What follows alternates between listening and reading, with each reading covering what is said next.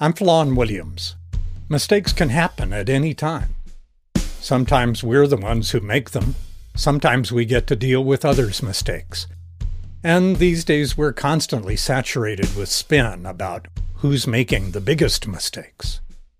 But back in nineteen seventy-one, while I was working at a small Chicago television station, I happened to get caught up in someone else's major mistake. An error that triggered fears of a nuclear attack. That goof took nearly an hour to set straight, and a long time for the country to come to grips with. On a wintry Saturday morning, Channel forty-four had been on the air in Chicago for just a bit more than a year. The station promoted itself as an all-news television channel. That was a newfangled concept back then, long before nonstop news would become a mainstay of cable T V. During off-peak hours, the news on Channel forty-four consisted of printed stories scrolling up on the T V screen. To get those stories onto the screen, we typed up information that we received from various sources, and we used a special kind of keyboard. It punched holes into a skinny paper tape. That perforated tape could then be fed into a reader to show the text on the screen. Most of the stories that we ran came from the Associated Press and United Press International. They sent us their reports over special teletype circuits installed by the phone company. Those wires were the reason A P and U P I were known as wire services. Our teletype machines would print out stories onto a regular roll of paper. But they also punched those incoming signals from A P and U P I into perforated tapes. We could splice those tapes together and put those stories on the air. Another office also had the ability to feed information down those same teletype circuits. The National Emergency Warning Center was a civil defense information office located at the base of Cheyenne Mountain in Colorado.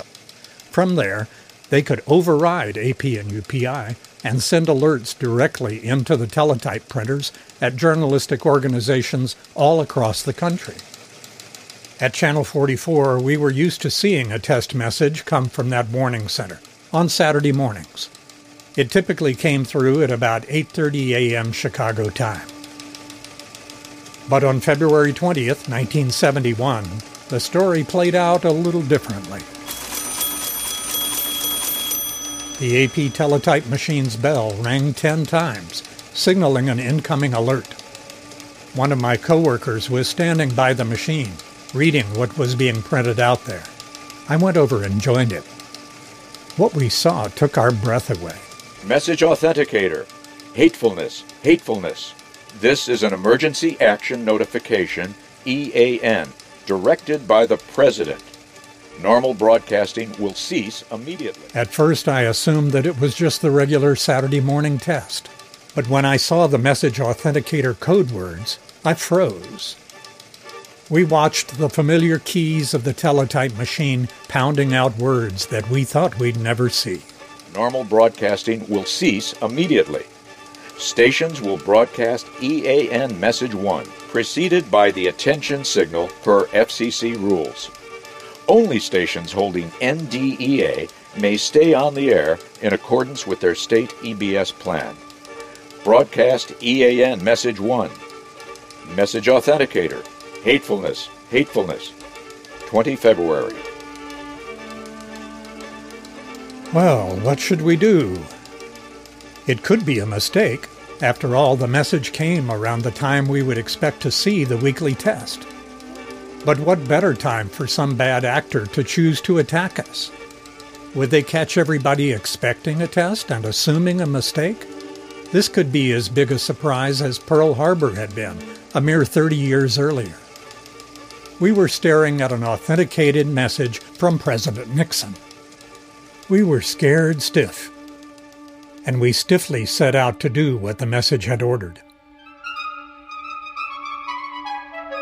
I headed for the production studio and opened the folder of emergency instructions. I needed to know more about what the alert had referred to as Message one. None of the three of us on duty that morning had been instructed on the details of what to do if an actual alert ever came through. Everyone had just assumed it would never happen. But now, as a first step, we needed to verify the secret authenticator code words for the day. Inside the folder was a sealed red envelope, which held a list of different code words for each day in the winter of nineteen seventy-one. My shaking hands didn't want to cooperate, but finally I managed to remove the list and found the authenticator code words for February twentieth. There were two words listed for each date. One was for activating an alert, the other would be used to verify the termination of that alert. The activator code word for February twentieth from the sealed red envelope was hatefulness, just as the message in our hands had said. The terminator code word was impish. Well, we had received the right activator word, and what an appropriate word for a possible missile attack. Hatefulness. Our next task was to find message one, broadcast it, and then sign Channel forty-four off the air. Message one should prompt our viewers to tune to W G N, the only Chicago area station that was authorized to remain on the air during such an emergency. Meanwhile, our engineer had been changing the channels on a T V set, checking to see what other stations in the area were broadcasting during this crisis. Every other television station in Chicago was still running their regular Saturday morning programs. But they could be facing the same dilemmas that we were, and they probably didn't keep as close an eye on the news wires as we did. After all, little low-budget Channel forty-four was the only all-news T V station in the Chicago market. So we tried to go on with the task of notifying our viewers.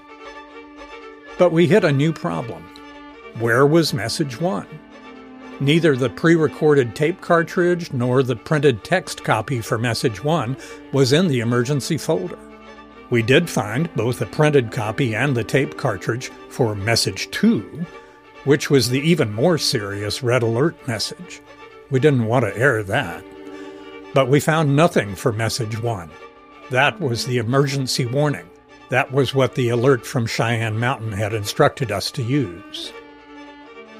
I went through the folder two or three times just to make sure I hadn't missed message one in my nervousness. It wasn't there. We decided instead to run our station's regular pre-recorded sign-off message, at least as much of it as seemed appropriate, and then shut down our transmitter. Once that decision was made, it took less than thirty seconds to take Channel forty-four's signal down.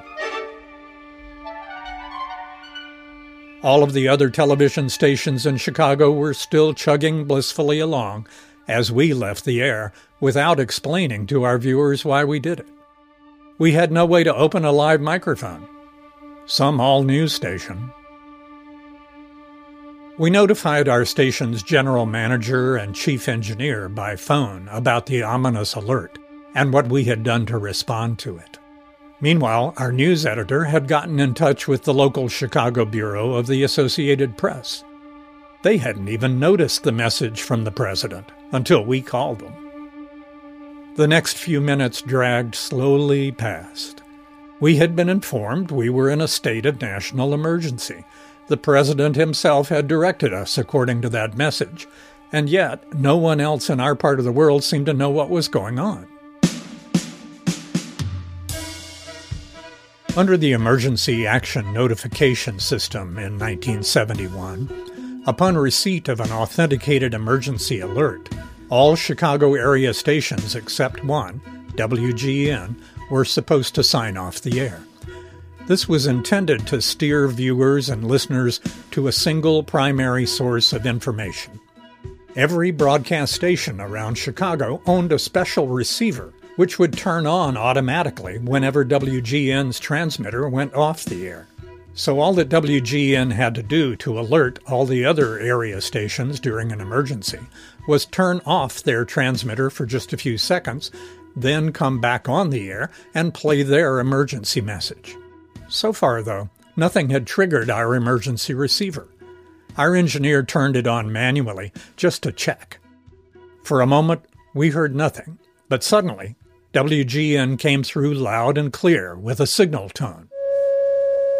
Immediately following that was an announcement, delivered in a stentorian voice obviously taped many years ago, informing us and all listeners that, quote, an emergency exists, unquote, and that all other stations in the Chicago area were to leave the air immediately.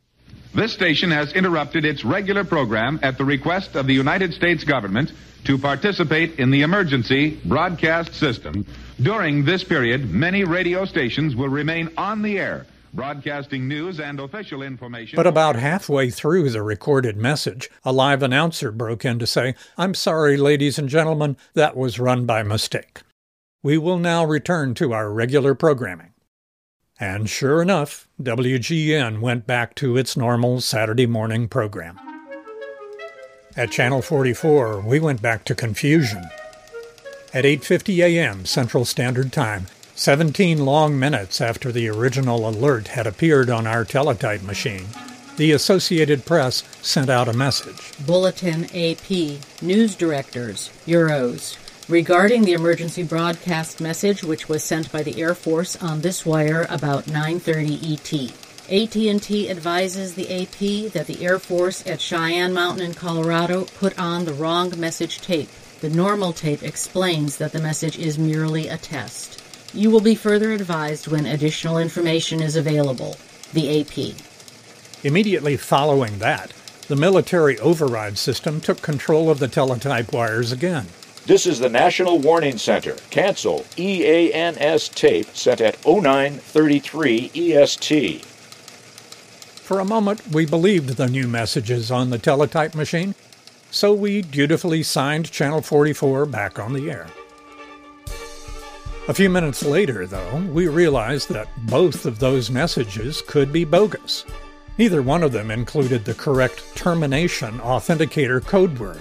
Our emergency packet had showed us that the termination code word would be impish.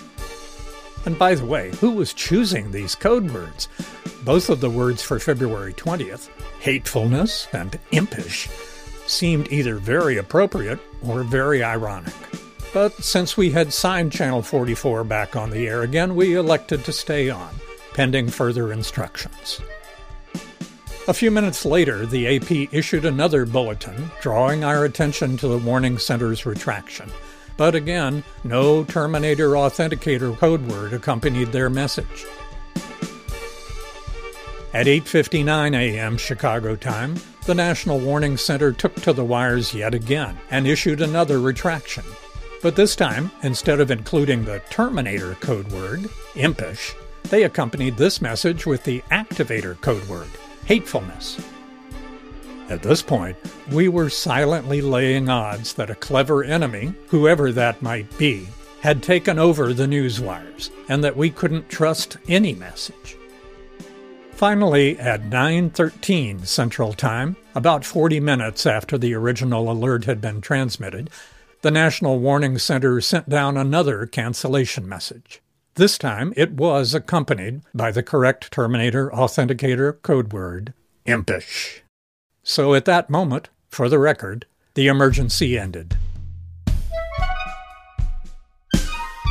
Probably what frightened people most about the snafu on February twentieth, nineteen seventy-one, was that a message which could supposedly be sent only by direct order of the President of the United States was sent out by accident.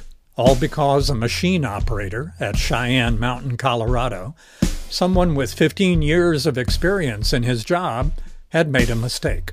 He grabbed the wrong strip of perforated paper tape and fed it into his teletype reader that morning. The same kind of paper tape reader that I was using at Channel forty-four.